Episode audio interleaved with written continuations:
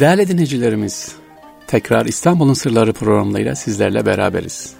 Hepinize Çamlıca'dan sevgiler, saygılar efendim. İstanbul'un Sırları devam ediyor. Programımızda İstanbul'un değişik yerlerini geziyoruz. Özellikle İstanbul'da doğmuş, İstanbul'a emek vermiş değişik insanlarla birlikte oluyoruz ki eski İstanbul'u sizlerle paylaşıyoruz. Acaba eski İstanbul'da neler var, bilmediğimiz, gözümüzden kaçmış olan onları sizlerle paylaşıyoruz. Arada bir tabii beraberce geziyoruz. Efendim geçtiğimiz hafta İstanbul Aziz Mahmudayi Bakman'ın misafirleri vardı. Boğaz'ı gezdik. Yine Ordu'dan gelen misafirler vardı. Onlarla da İstanbul'da bir yarımada yaptık. Böylece İstanbul'un değişik güzelliklerini ben de bilmediğim yerler var. Onları görüyorum, geziyorum. Özellikle 3. Köprü'ye gittik. Bu çok güzeldi. Sizlere de tavsiye ederim. Görmenizi tavsiye ederim. Önemlidir efendim.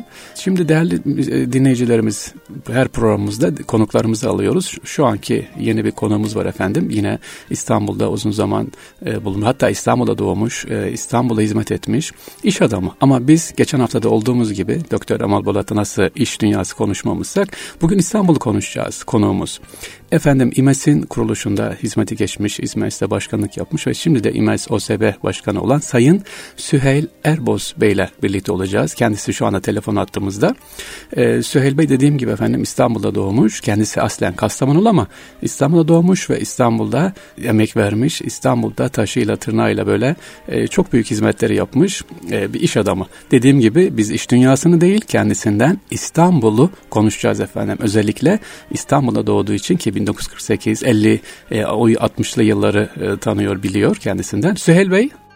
Efendim hocam. Merhabalar, hoş geldiniz efendim. Merhaba, hoş gördük, hoş gördük. Kolay gelsin. Konumuz oldunuz. Ayrıca teşekkür ediyoruz size ve tüm İMES ailesine, OSB ailesine teşekkür ediyoruz efendim. Sağ olun. Süheyl Bey, sizden ricamız İstanbul'u sizden, sizin ağzınızdan dinlemek istiyoruz. Az önce de söylediğim gibi radyomuzda İstanbul doğumlusunuz aslen Kastamonu olmakla birlikte. Bize o yılları, çocukluğunuzun İstanbul'u şöyle kısaca anlatabilir miyiz? Nasıldı? Aklınızda kalanları? İstanbul'da özellikle nerede doğmuştunuz?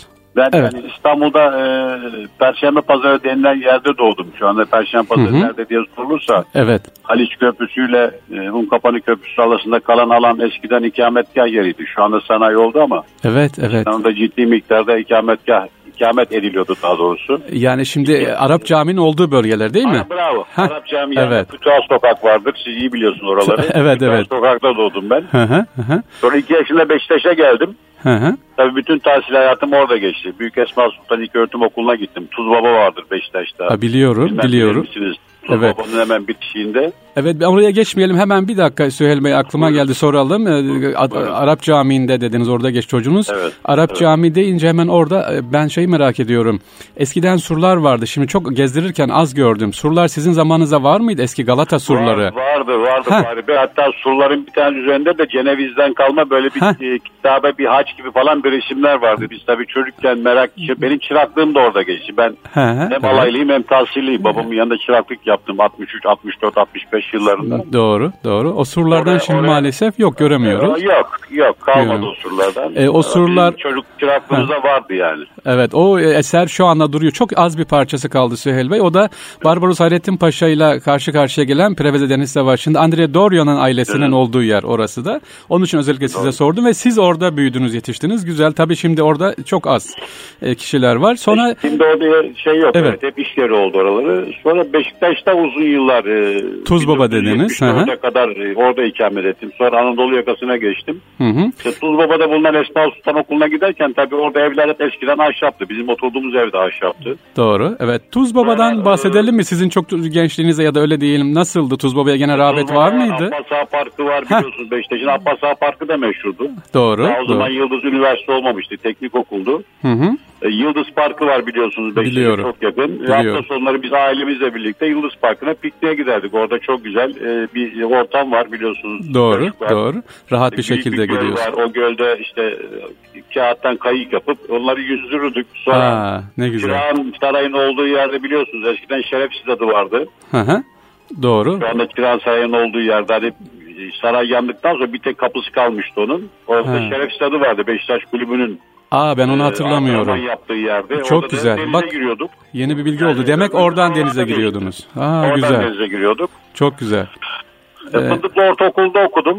59-60 yıllarında 3 yılda Beşiktaş'tan o Ağaçlı yoldan, Dolmabahçe'nin biliyorsunuz Ağaçlı yolundan şu anda işte, Maçka'nın olduğu yer değil mi? Maçka'dan yukarıya doğru. Dolmabahçe yolundan şu anda Beşiktaş'ın yeni yaptığı stadın önünden Kabataş'a kadar yürüyorduk. Orada Fındıklı Ortaokulu vardır. Oraya 3 sene devam ettim. O zaman bir, yani şu anda ağaçlarda gene duruyor ama tabii o zaman ayrı bir hava vardı ve tramvay vardı. Ama biz tramvaya binmek için maddi imkanımız yoktu. Onu söylemek istiyorum. Öyle mi? Yürüyerek yani şöyle söyleyeyim. Galata'dan. Ben yağmur, çamur, kar yürüdüm orada. Çünkü tramvay 15 kuruştu. Ailem de bana 25 kuruş veriyordu. O zaman okulda cumartesi günleri öğlene kadar.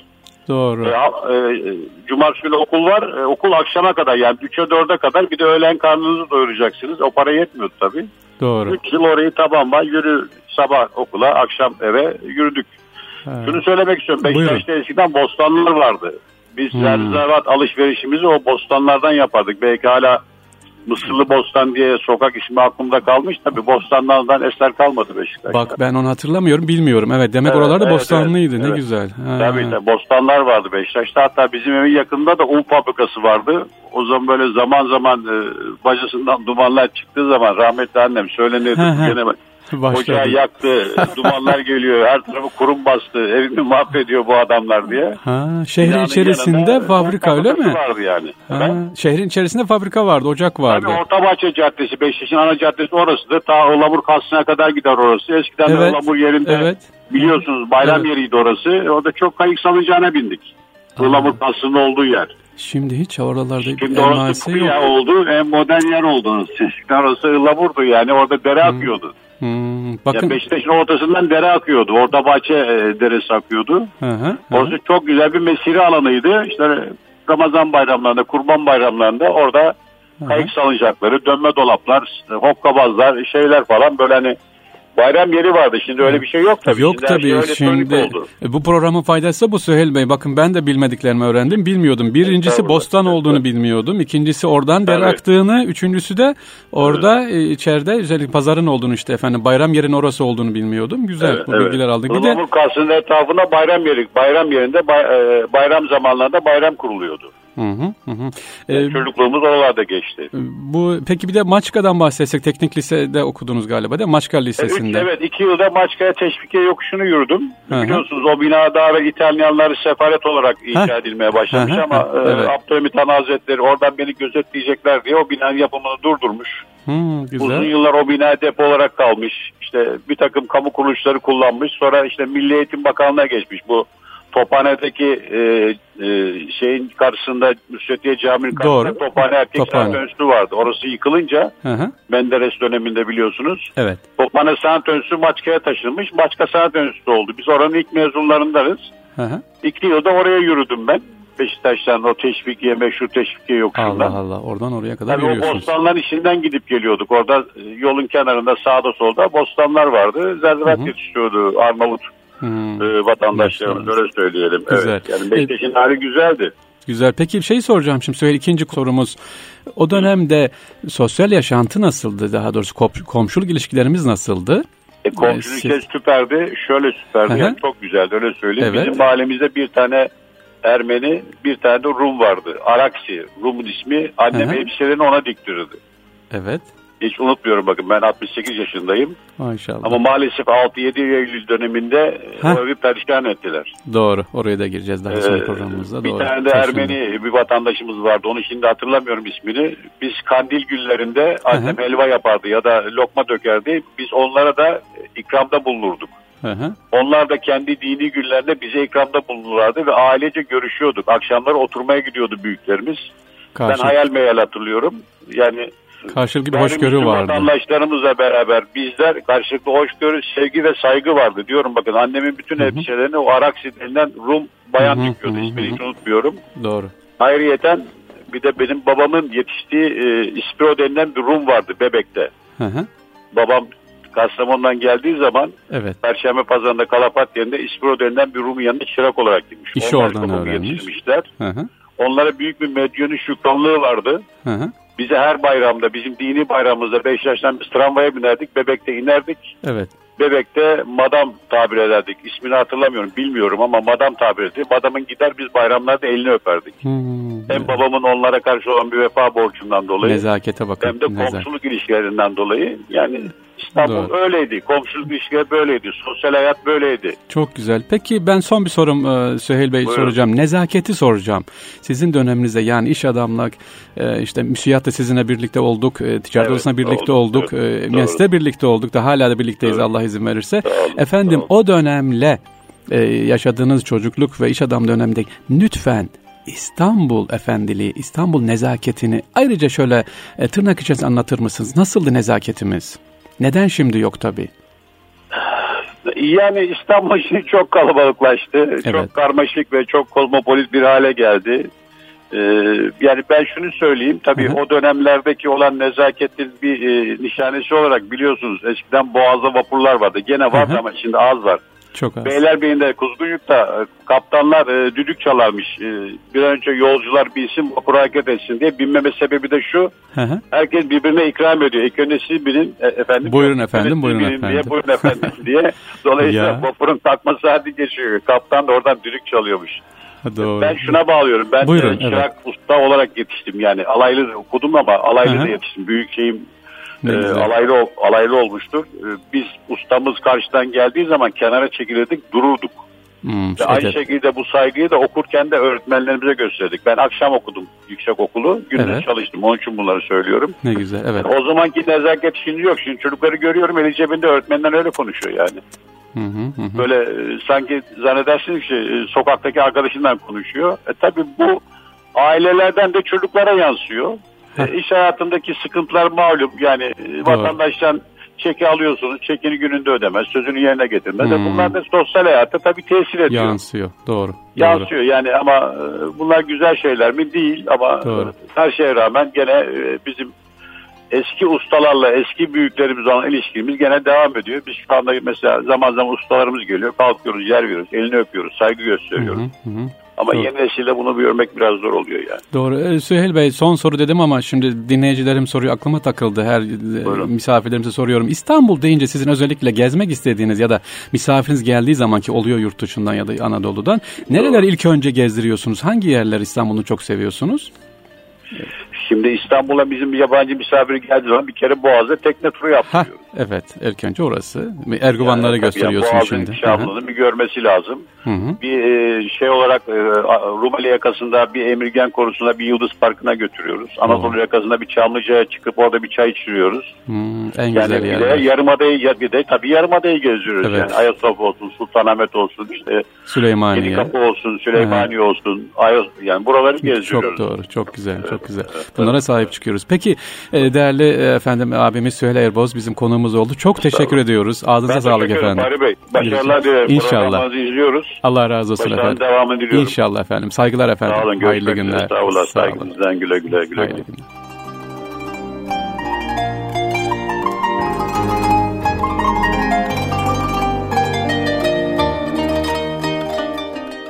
Değerli dinleyiciler, İstanbul'un Sırları programımız devam ediyor efendim. Süheyl Erboz Bey'i konuk etti. Kendisi eski İstanbullu, İstanbul'da doğmuş iş adamı. İstanbul'la ilgili güzel bilgiler aldık ve nezaketi konuştuk. Ne güzel, İstanbul'un nezaketi çok önemliydi. Nezaketle ilgili bize güzel bilgiler verdi inşallah. Şimdi efendim başka bir konumuz daha var. İstanbul deyince bize aklımıza ne gelir? Topkapı Sarayı gelir. Topkapı Sarayı tabii bir günlük geziyle bitmez, 2 günlük, 3 günlük geziyle bitmez. Çok önemli. Topkapı Sarayı ile ilgili önemli bilgiler alacağız. Kimden alacağız? Abdullah Zülgaip Akkuş Bey'den alacağız efendim kendilerinden. İstanbul'la ilgili özellikle Topkapı Sarayı ile ilgili bilgiler verecek.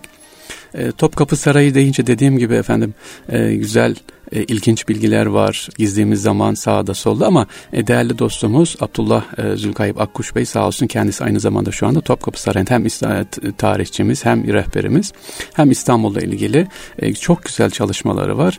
Topkapı Sarayı'na da bu İstanbul'a olan hizmetini, aşkını da devam ettiriyor. Şu anda telefon attığımızda Evet, sevgili Abdullah Beyciğim, hoş geldiniz. Programımıza konuk olduk, sağ olun. Değerli dinleyicilerimiz, az önce söylediğim gibi Topkapı Sarayı bir derya. İstanbul deyince ilk aklımıza gelen Topkapı Sarayı. Siz de İstanbul'a aşırsınız. İstanbul'a çok güzel hizmetleriniz oluyor ve çok önemli, çok güzel bir görevdesiniz. Allah muvaffak etsin efendim. Topkapı Sarayı'ndasınız. Allah razı olsun. Çok teşekkür ediyoruz. Sağ olun hocam. İnşallah değerli hocama da asistanlık yapıyorsunuz. Kendilerine de saygılar, sevgiler, selamlarımı sunuyorum sizin vesilenizle inşallah. Evet, sevgili Abdullah'cığım, ricamız şu: Topkapı Sarayı deyince tabii büyük bir derya ama ben sizin ağzınızdan şöyle Topkapı Sarayı'nı sevgili Abdullah'cığım tanıt dersem nasıl tanıtırız dinleyicilerimize, şöyle birkaç cümleyle anlatırsak? Sonra tabii ileride detaylarımıza gireceğim, bazı önemli yerleri soracağım ama Topkapı Sarayı dendi. Ne dersiniz, sizin ağzınızdan nasıl anlatabiliriz Topkapı Sarayı'nı?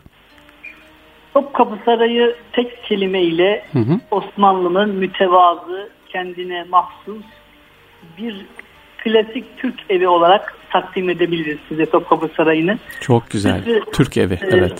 Aynen, Türk evi. Bunun dışına çıkmak doğru olmaz. Bir Dolmabahçe'yle, bir Yıldız'la, bir Çırağan'la, bir Beylerbeyi'yle karşılaştırılmaz. Böyle bir görünüm arz ediyor bizim için. Çok doğru, çok güzel. Topkapı Sarayı'nda özellikle dışarıdan gelen vatandaşlarımız, yabancılar da var, geliyorlar. En çok sizce sevgili Abdullah'cığım hayran oldukları konu neresi? Size en çok neyi soruyorlar da neye aa diyorlar, şaşırıyorlar? Şimdi tabii dışarıdan gelenler öncelikle bir... yabancılar, dışarıdan derken ya kastım yabancılar tabii, yerli misafirlerimiz değil. Evet. Turistler harem ağırlıklı gelmek istiyorlar. Geldikleri yer harem olmak istiyor ama büyük bir hayal kırıklığına uğrayarak o kendi hayal dünyalarındaki haremi göremeyerek Topkapı Sarayı'ndan gidiyorlar. Tabii. İşte tabii. Evet sevgili Abdullah'cığım, bunu açalım biraz. Hayal kırıklığına uğrayıp gidiyorlar dediniz. Tabii kendi kurguları vardı, fantazileri vardı değil mi? Evet. Tabii aynen öyle. Haremin kendi zihinsel dünyalarında padişahın eşleriyle bir münasebet yeri olarak, sadece buna münhasır bir mekan olarak düşünüyorlar haremi. Bu türlü bir mekan olmadığını görünce tabii büyük bir hayal kırıklığı meydana geliyor kendilerinde. Bir de yeni yetişen rehberlerimiz elhamdülillah artık haremdeki yazılan o padişahların Arapça yazıları, toplar üzerindeki tabii yukarılardaki yazıları padişahların cariyeleri, aşireleri değil de ayet-i kerimelerin, hadis-i şeriflerin, duaların olduğunu söyleyince tabii farklı bir algının haremde olduğunu anlayıp kendi dünyalarındaki o hayal mahsulü şeyleri zihinlerinden siliyorlar. Çok doğru, demin güzel dediniz, ayetler dediniz. Evet, yukarıda yazan ayetler, onların her birisi bir ayet. Mesela yemek odasındaki, yemiş odasındaki ilgili ayet, Rahman suresinden geçen ayetler ya da diğer surelerde geçen hepsinin vesileyle olan ayetlerimiz yukarıda var. İşte kütüphanemizde ayrı var. Değerli dinleyicilerimize bunu burada hatırlatmış olalım. Sevgili Abdullah'cığım, hazır yeri gelmişken haremin içerisinde mesela bir eğitimden de bahsedebilir miyiz? Şimdi hanımların eğitimi, her bir yani o küçük yaşta giriyorlar. Oradan çırak, kalfa ve dışarıya da eğitilmiş olarak çıkıyorlar. Aynen öyle. Sarayımızın bizim açımızdan iki önemli mektebi var. Bir tanesi şüphesiz Osmanlı Devleti'nin en seçkin eğitim kurumu olan Enderun-i Hümayun Mektebi. Onun da harem karşılığı olan Harem-i Hümayun Mektebi olarak adlandıracağımız kadınların eğitildiği, donatıldığı ve daha sonra oradan çıkma usulüyle dediğimiz tarzda çıkarıldıktan sonra Enderun'dan çıkan şahsiyetlerle evlendirilip taşraya çıkarıyorlar. Ve daha sonra taşrada saray kültürünü yayıyorlar bu insanlar. Bu açıdan değerli bir mektep olarak haremi görmek lazım. Çırak olarak hareme giriyorlar. Daha sonra okuma yazmadır, hayatını idame ettirebileceği bütün geleneksel Türk sanatlarını öğreniyorlar. Daha sonra kalfa oluyorlar, usta oluyorlar. Eğer valide sultanın gözüne giriyorlarsa daha sonra padişahın eşi olmak ve padişahdan bir erkek çocuk dünyaya getirmek husule gelirse de valide sultan olmaya kadar yolları, istikballeri, ikballeri açık olmuş oluyor. Hepsi açık tabii. Doğru. Bu açıdan değerlendirmek, bir mektup olarak haremi görmek lazım. Çok doğru. Sevgili değerli dinleyicilerimiz, şu anda Abdullah Zülgaip Akkuş Bey kendisi sağ olsun konuğumuz. Efendim, Topkapı Sarayı'nı geziyoruz beraber, kendisiyle anlatıyor bize. Ben konuyu şimdi de haremden çıktık efendim. Sevgili Abdullah'cığım, Hırkayı Saadet'e getirmek istiyorum. Evet. Senin ağzından, o güzel ağzından inşallah dinleyelim. Hırkayı Saadet'i bize kısaca anlatır mısın sevgili kardeşim? Malum halimiz Yavuz Sultan Selim'den itibaren biliyorsunuz 1516 ve 17'de iki büyük savaştan sonra Memlük Devleti yıkılmış. Evet. Hilafet Osmanlı Devleti'ne gelmiş idi. Yavuz Sultan Selim Han da Efendimiz Aleyhisselatü Vesselam'ın mübarek emanat-ı mukaddesesini, kutsal emanetlerini Topkapı Sarayı'na intikal ettirmiş idi. Tabii bu noktada Osmanlıların Hırkayı Saadet'in şahsında Efendimiz'e duyduğu hürmeti açıklamak babında birkaç kelime etmek lazım. Lütfen. Başta biliyoruz, İstanbul'da iki tane Efendimiz'in hırkası var. Bir tanesi Hırkayı Şerif, bir tanesi de Hırkayı Saadet. Hırkayı Saadet, Topkapı Sarayı'nın has odasının içerisinde, bizzat padişahın makam odasının içerisinde muhafaza edilen bir emanet. Bizim için çok önemli. Padişah makam odasında kendisi bakımını yapıyor. Çok güzel. Hırkayı Saadet'in, Efendimizin seyfi mübarekeleri, yani kılıçları da yine onun yanında. Doğru. Sahabe-i kiram efendilerimizin ve Efendimizin dışındaki peygamberlerin yine burada mübarek eşyaları var. Evet. Özellikle şundan bahsetmek istiyorum ki insanlar bunu, ziyaretçiler bunu çok bilmiyorlar. Mesela bir toz kuyumuz var. Hırkayı Saadet Dairesi'nin girişinde. Evet. Bütün Hırkayı Saadet'in tozları, o dairenin bütün tozları temizlendikten sonra o kuyuda biriktiriliyor. Tozuna kadar önem veriyorlar Efendimizin. Elhamdülillah. Bunun dışında bu alanda Hırkayı Saadet törenleri çok önemli Osmanlılar için. Ramazan-ı Şerif'in onu soracaktım. Özellikle hırkanın açılması, temizliği. Özellikle aklımda kalan sevgili Abdullah'cığım, Sultan Mehmet Reşad'ın rahmetli son hasta, ama hasta geliyor. Yine Hırkayı Saadet'i yıkıyor. Onlardan arzu ederseniz bahsedebilirseniz. Yani bir padişah nasıl temizliğinde bulunuyor Ramazan içerisinde? Ondan bahsedelim. Buyurun. Ramazan-ı Şerif'in onundan itibaren, 10. gününden itibaren Hırkayı Saadet'in özellikle has odanın temizliği başlıyor. Daha sonra bizzat padişah tarafından gül suyuyla Hırkayı Saadet'in yıkandığını biliyoruz. Ramazan-ı Şerif'in 15'inden evvel, bir gün evvel, büyük devlet adamlarına, ülkelaya, ricale devlete nameler gönderiliyor. Yarın Hırkayı Saadet töreni olacak, teşriflerinizi bekliyoruz diyorlar. Ve herkes padişahın bizzat başkanlığında Hırkayı Saadet'i ziyaret ediyorlar. Destimal dediğimiz özel bezler var. Destimaller Hırkayı Saadet'e sürülüyor. Ve gelenlere hediye olarak taksim ediliyor. Evet, bir rivayetiyle şöyle anlatılır. Buyurun. Alanlar o destimal dediğimiz el bezini alanlar vefat ettiklerinde onu göğüslerinin üzerine teberrüken Efendimiz'den şefaat umarak göğüslerini örtülüyorlar ve bu şekilde defnediliyorlar. Onun için Ramazan-ı Şerif'in 15'i Topkapı Sarayı'nda Hırkayı Saadet Dairesi'nde çok önemli bir gün. Doğru. Hırkayı Saadet'i ziyaret günü. Bugün hala bu gelenek devam ediyor. Geçen senede Sayın Başbakanımızın katılımıyla yine sadece devletin adamlarımıza açılıyor diyelim efendim. Çok güzel. Sevgili Abdullah'cığım, son iki sorum. Birincisi, bu demin bahsettik ama Hırkayı Saadet'ten, Kur'an-ı Kerim 24 saat devam ediyor değil mi? Hala okunuyor. Yine Yavuz Sultan Selim'in geleni. Yavuz Sultan Selim'den itibaren 40 hafız Hırkayı Saadet Dairesi'nde Kur'an-ı Kerim'i geceli gündüz, Leyli Nehar diyor tabirle. Doğru, Leyli Nehar. Gündüzde okuyorlar. Bugün de 18 tane hafızımız geceli gündüzlü nöbetleşe usulü bu aziz görevi devam ettiriyorlar. Yahya Kemal'in bir güzel sözü var, diyor ki Kahramanmaraş'ın, Kars'ın, Edirne'nin çocukları, siz iki şey için savaştınız. Bir, Ayasofya'da Fatih'in okutmaya başladığı Ezan-ı Muhammedi'yi, bir Yavuz'un Hırkayı Saadet Dairesi'nde okutmaya başladığı Kur'an-ı Kerim için savaştınız diyor. Bu da bizim için çok önemli noktalardan bir tanesi. Büyük bir şeref. Allah razı olsun. Teşekkür ediyoruz sevgili Abdullah'cığım. Ve diğer bir sorum, ben hemen dışarı çıkalım. Hırkayı Saadet'e gezdik. Haremi gördük efendim. Biraz ağaçlardan bahsedelim diyorum. Ağaç merakım var. O çınarlardan sen de biliyorsun. Geçenlerde bahsetmiştin. Okudum. Topkapı Sarayı'ndaki o büyük koca çınarlardan bahsedelim istersen. Neler söyleyebilirsin? Şimdi biliyorsunuz... Eskiden kavaklar vardı ama kesildi. Şimdi güzel çınarlar duruyor. O çınarların hikayesinden aklımızda kalanlardan. Aynen. Buyurun. Devletin sembol ağacı biliyorsunuz.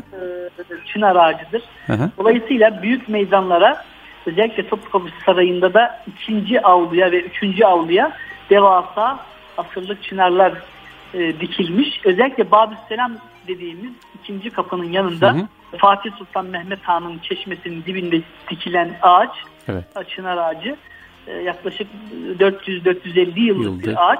Çok güzel. Tabii, yine Bab-ı Saade dediğimiz 3. kapının önünde de yaklaşık 400 yıllık bir çınar var. Hı-hı. Artık bu çınarların içi boşalmış, akıllara meydan okuyor ama yavaş yavaş da artık her şeyin bir sonu olduğu gibi, tabii, onlar da sona yaklaşıyor diyelim. Yine serviler çok önemli bir isim.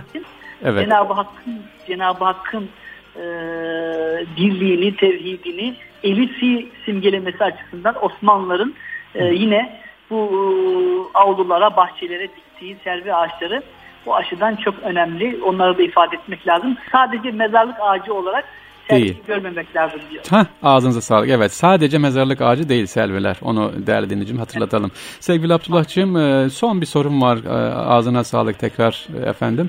Evet. Sizden arz odasını şöyle kısaca bir alsak. Tabii Topkapı Sarayı bitmez 10 dakikada ama ben şöyle biraz tadımlık vermek istiyorum dinleyicilerim ki merak edelim, Topkapı Sarayı'na bir gezelim diye. Harem'i gezdik, Hırkayı Saadet'i gezdik ama benim özellikle gittiğim zaman mutlaka uğradığım bir yer vardır böyle efendim, heyecan duyduğum bir yerde. Kubbe altı mı? Yok, değil. Arz odası. Oradaki ihtişamı şimdi Abdullah'cığımızdan inşallah dinleyelim. Evet. Arz odası biliyoruz. Biz Fatih Sultan Mehmet'ten itibaren Osmanlı padişahları divana başkanlık etmiyor idi. Divanda alınan kararları arz odasında Vezir-i Azam kendisine takdim ediyor idi. Evet. Bütün arzlar, padişaha konuların sunuluşu arz odasında gerçekleşiyor. Özellikle elçi kabullerinden biraz bahsetmek gerekir. Mesela elçi kabulleri olur. Babüsade önünde elçinin... Çok önemli orası, evet. İki koluna 2 kapıcı girer, ayağını yerden keser ve padişahın zorla eteğini öptürür. Doğru. Bu Osmanlı Devlet Teşrifatı'nda olmazsa olmazlardan bir tanesidir.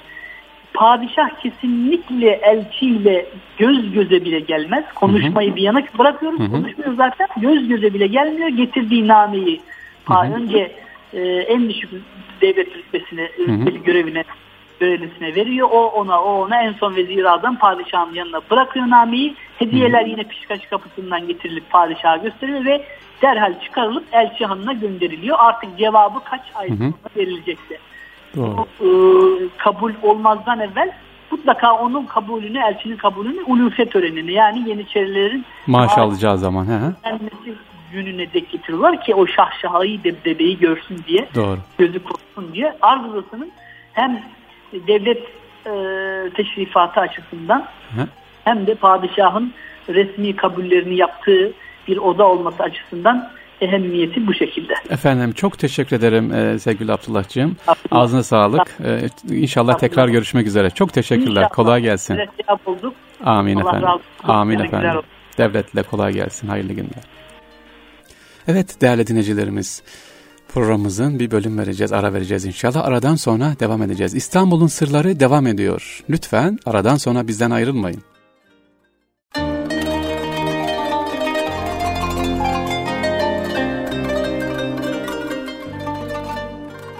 Değerli dinleyicilerimiz, evet aradan sonra tekrar sizlerle birlikteyiz. Konuklarımız oldu. Efendim Süheyl Erboz Bey'i konuk ettik. Kendisi İMES OSB Başkanı, İstanbul'un nezaketini konuştuk ve Topkapı Sarayı'nın İstanbul aşığı, efendim Topkapı Sarayı'nda hizmet eden değerli kardeşimiz Abdullah Zülgaip Akkuş'la birlikte olduk. Özellikle Topkapı Sarayı'ndan bize tadımlık bilgiler verdi sağ olsun. Benim de bilmediğim bilgiler öğrendim. İşte bu güzel programımızın faydası da bu değerli dinleyicilerimiz. İstanbul'un tarihi güzellikleri devam ediyor.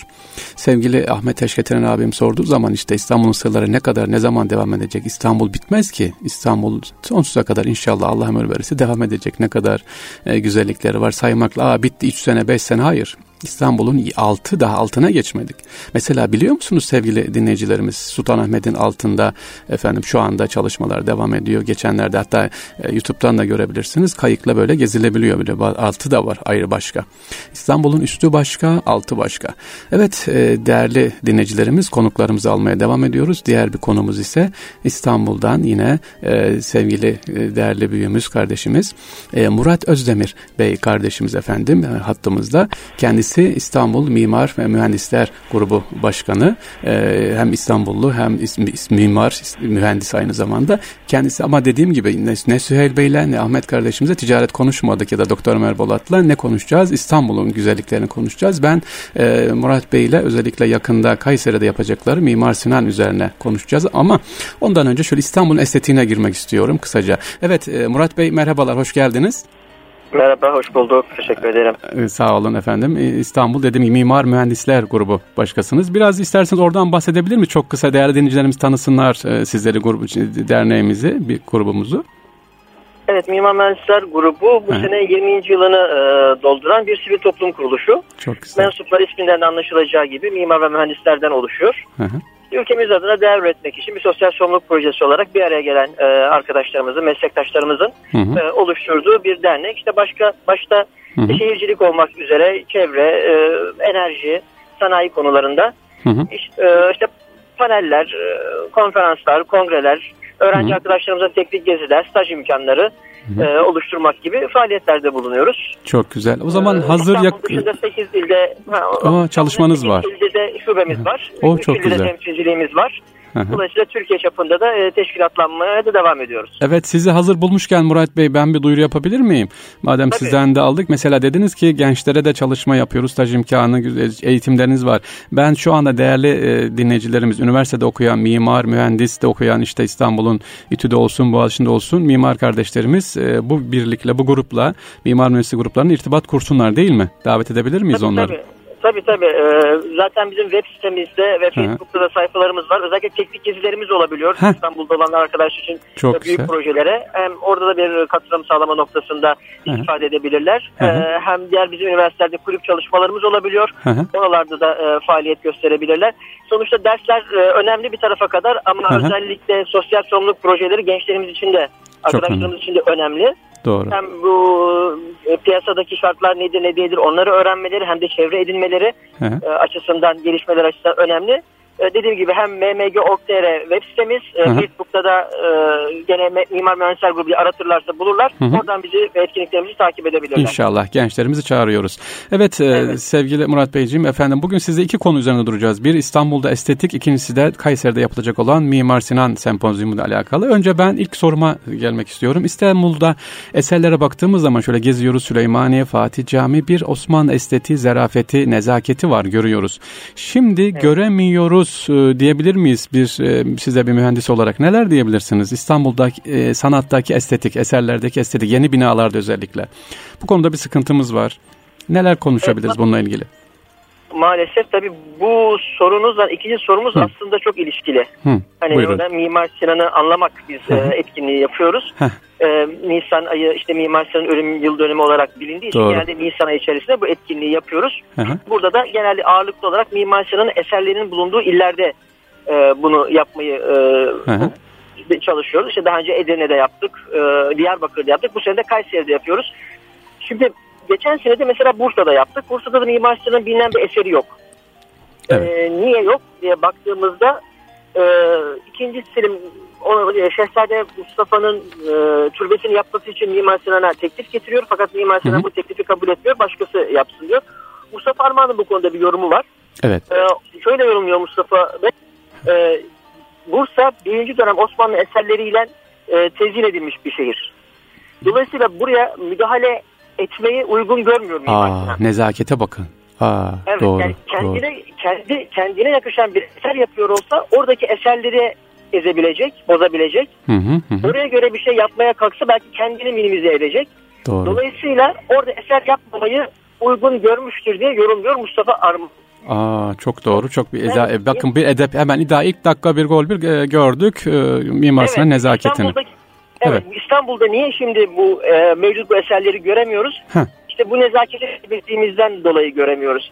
İnsanlar yaptığı işlerle övünürler ki biz de Mimar Sinan'ın yaptığı eserlerle övünürüz ama bazen diyor ki yaptığınız bir şey de övünecek bir şey olabiliyor. Mimar Sinan'ın bu sırada yaptığı gibi.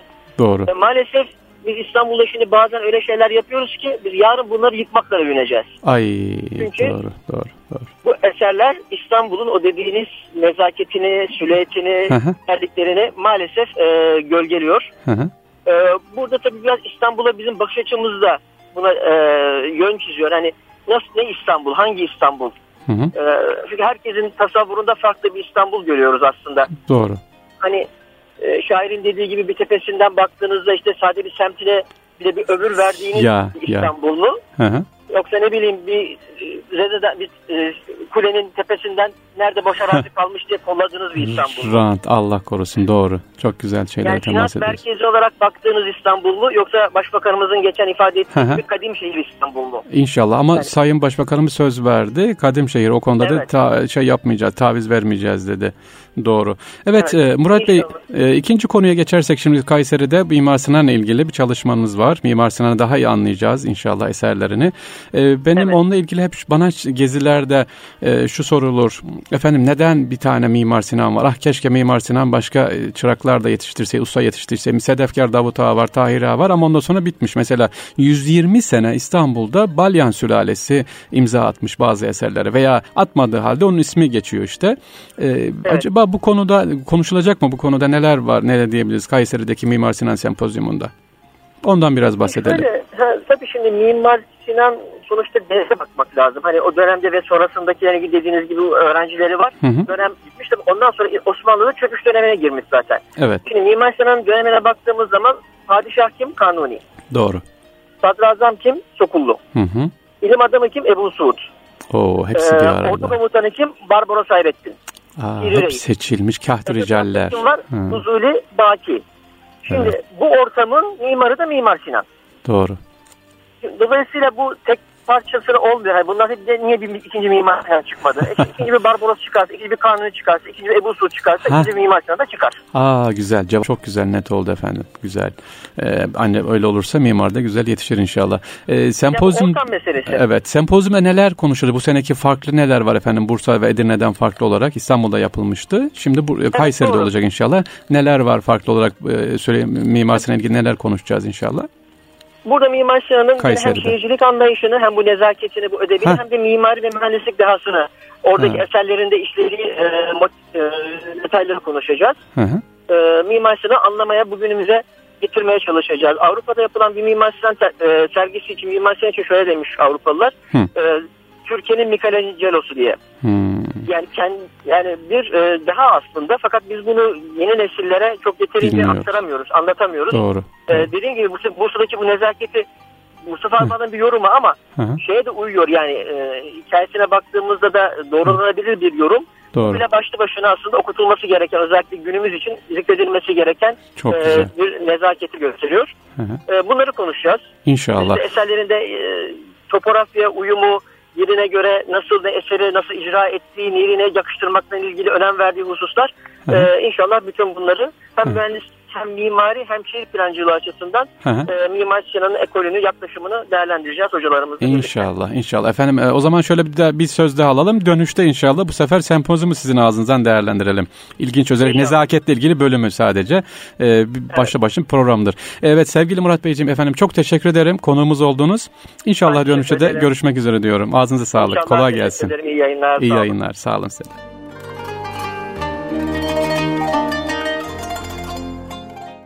Evet değerli dinleyicilerimiz, efendim programımız devam ediyor İstanbul'un Sırlarında. İstanbul Mimar Mühendisler Grubu Başkanı Murat Bey ile birlikteydik. Kendisi konumuz oldu. Kendisiyle İstanbul nezaketi üzerine devam ettik, konuştuk ve İstanbul'la ilgili efendim Mimar Sinan'ın nezaketini konuştuk sağ olsun ve Kayseri'de yapılacak olan seminerliği bilgi verdiler. Ben değerli dinleyicilerime tekrar bir hatırlatma yapmak istiyorum. Sayın Murat Bey az önce ne dedi?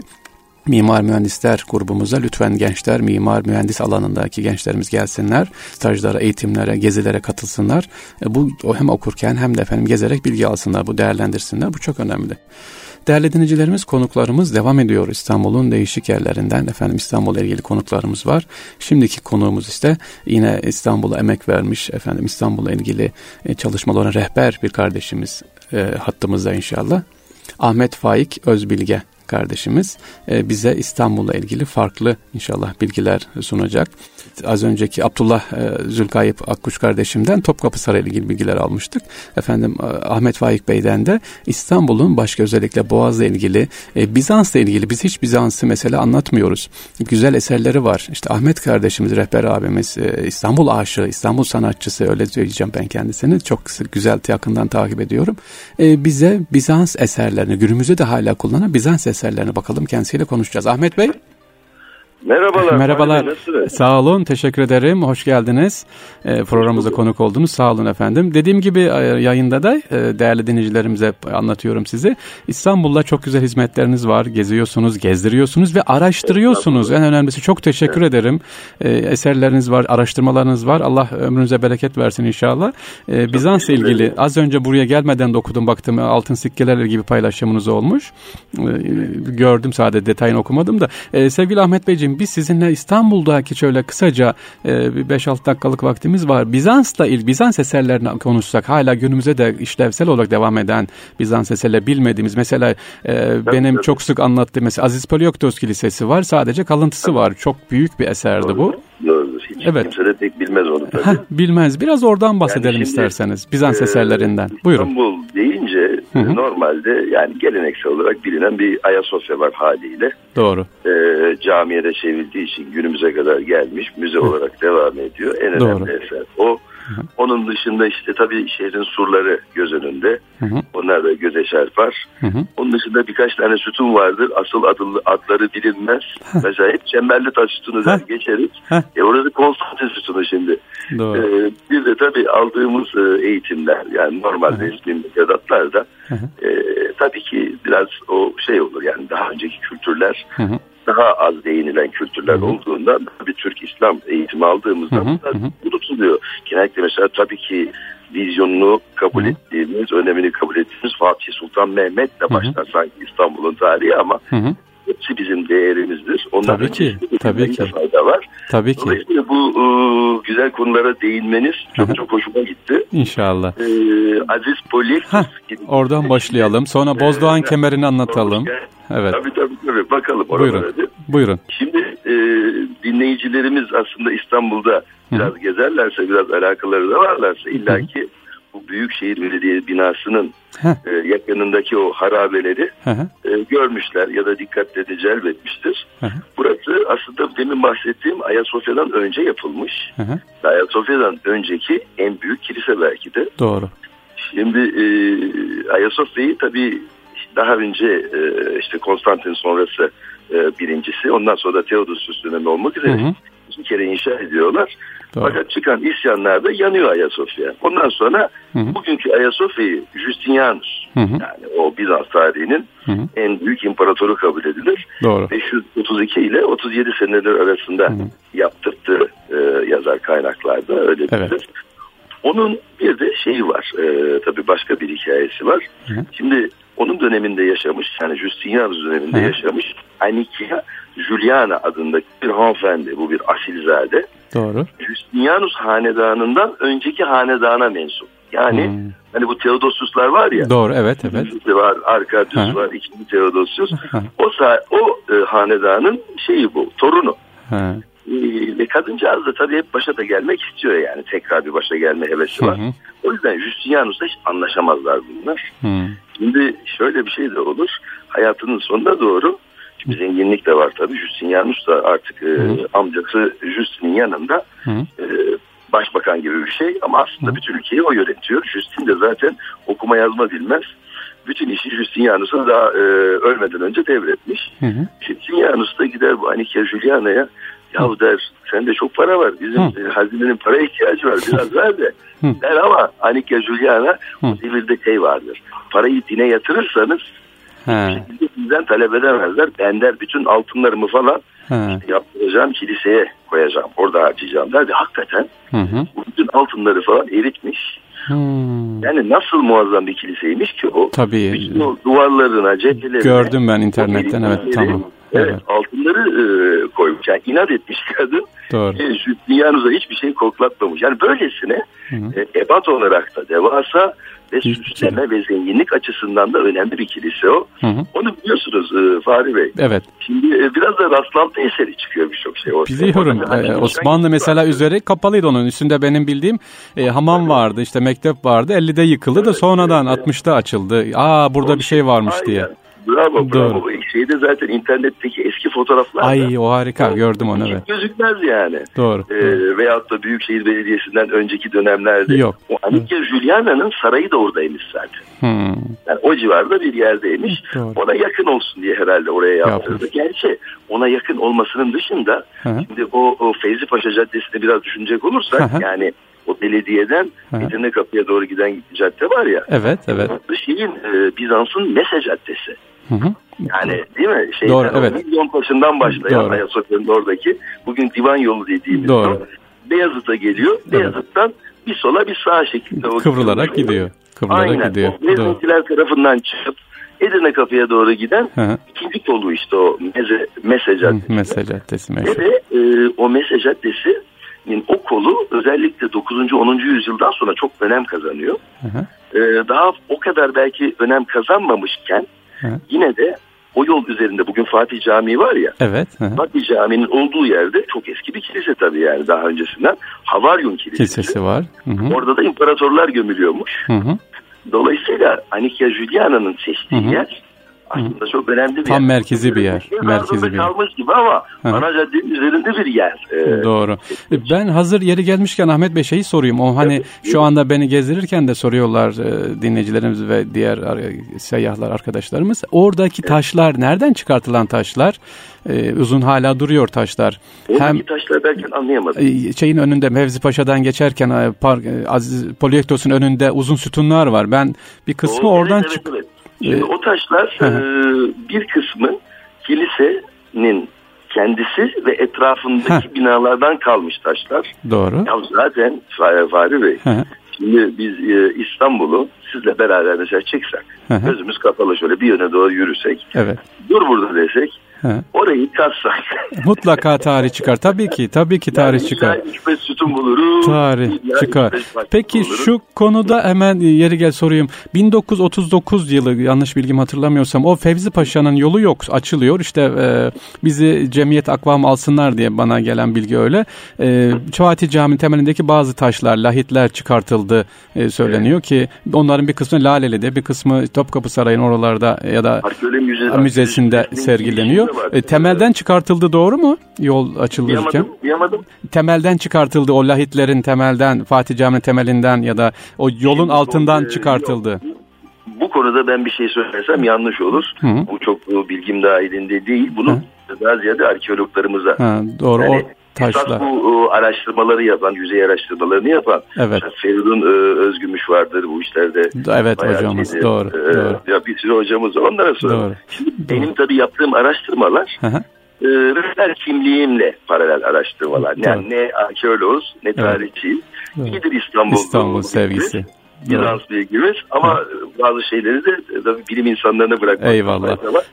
Bu konuyu gerçekten yani bildiğim bir konu değil. Bildiğim sadece bu imparator lahitlerinden birkaç tanesini bugün arkeoloji müzesi görebiliyoruz. Şimdi biliyorsunuz o porfir deriz ya biz ona. Yani kuban renkli ya da bordo renkli. Çünkü imparatorluk rengidir o. Evet. O porfir taşı da Mısır'dan geliyor. Porfir Dağı diye bir dağ var Mısır'da.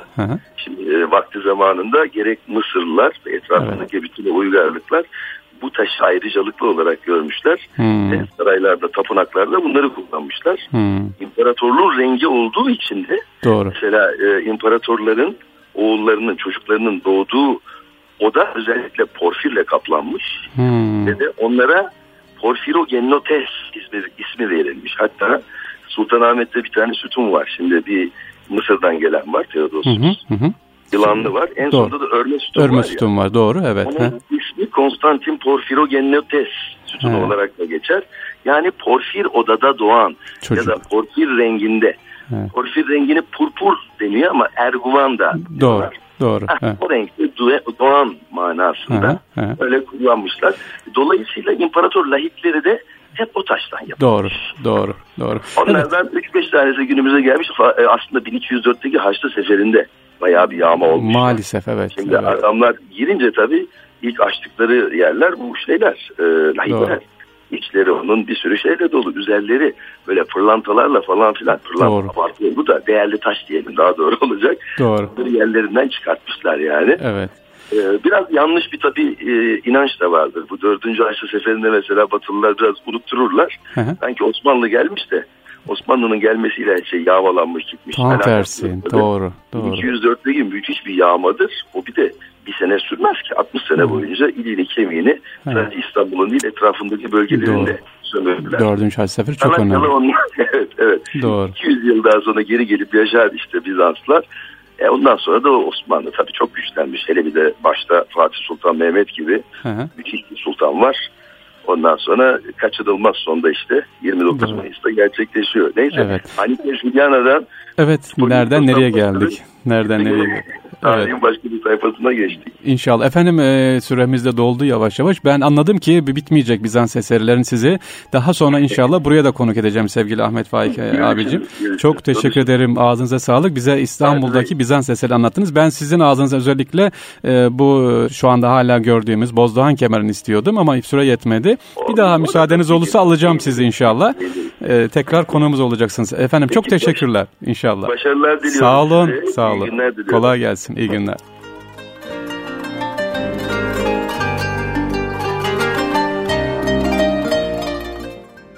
Evet sevgili dinleyiciler, bugün yine dolu dolu konuğumuz oldu. En son konuğumuz Ahmet Faik Özbilge, İstanbul sanatçısı rehberi efendim. İstanbul'la ilgili özellikle Bizans tarihiyle ilgili kendinden bilgiler aldık. Aziz Polyoktos'u kendi ağzından dinledik. İstanbul'daki Bizans İmparatorluğu lahitlerinden kısaca bize bahsetti ve 4. Haçlı Seferi'nden girdik.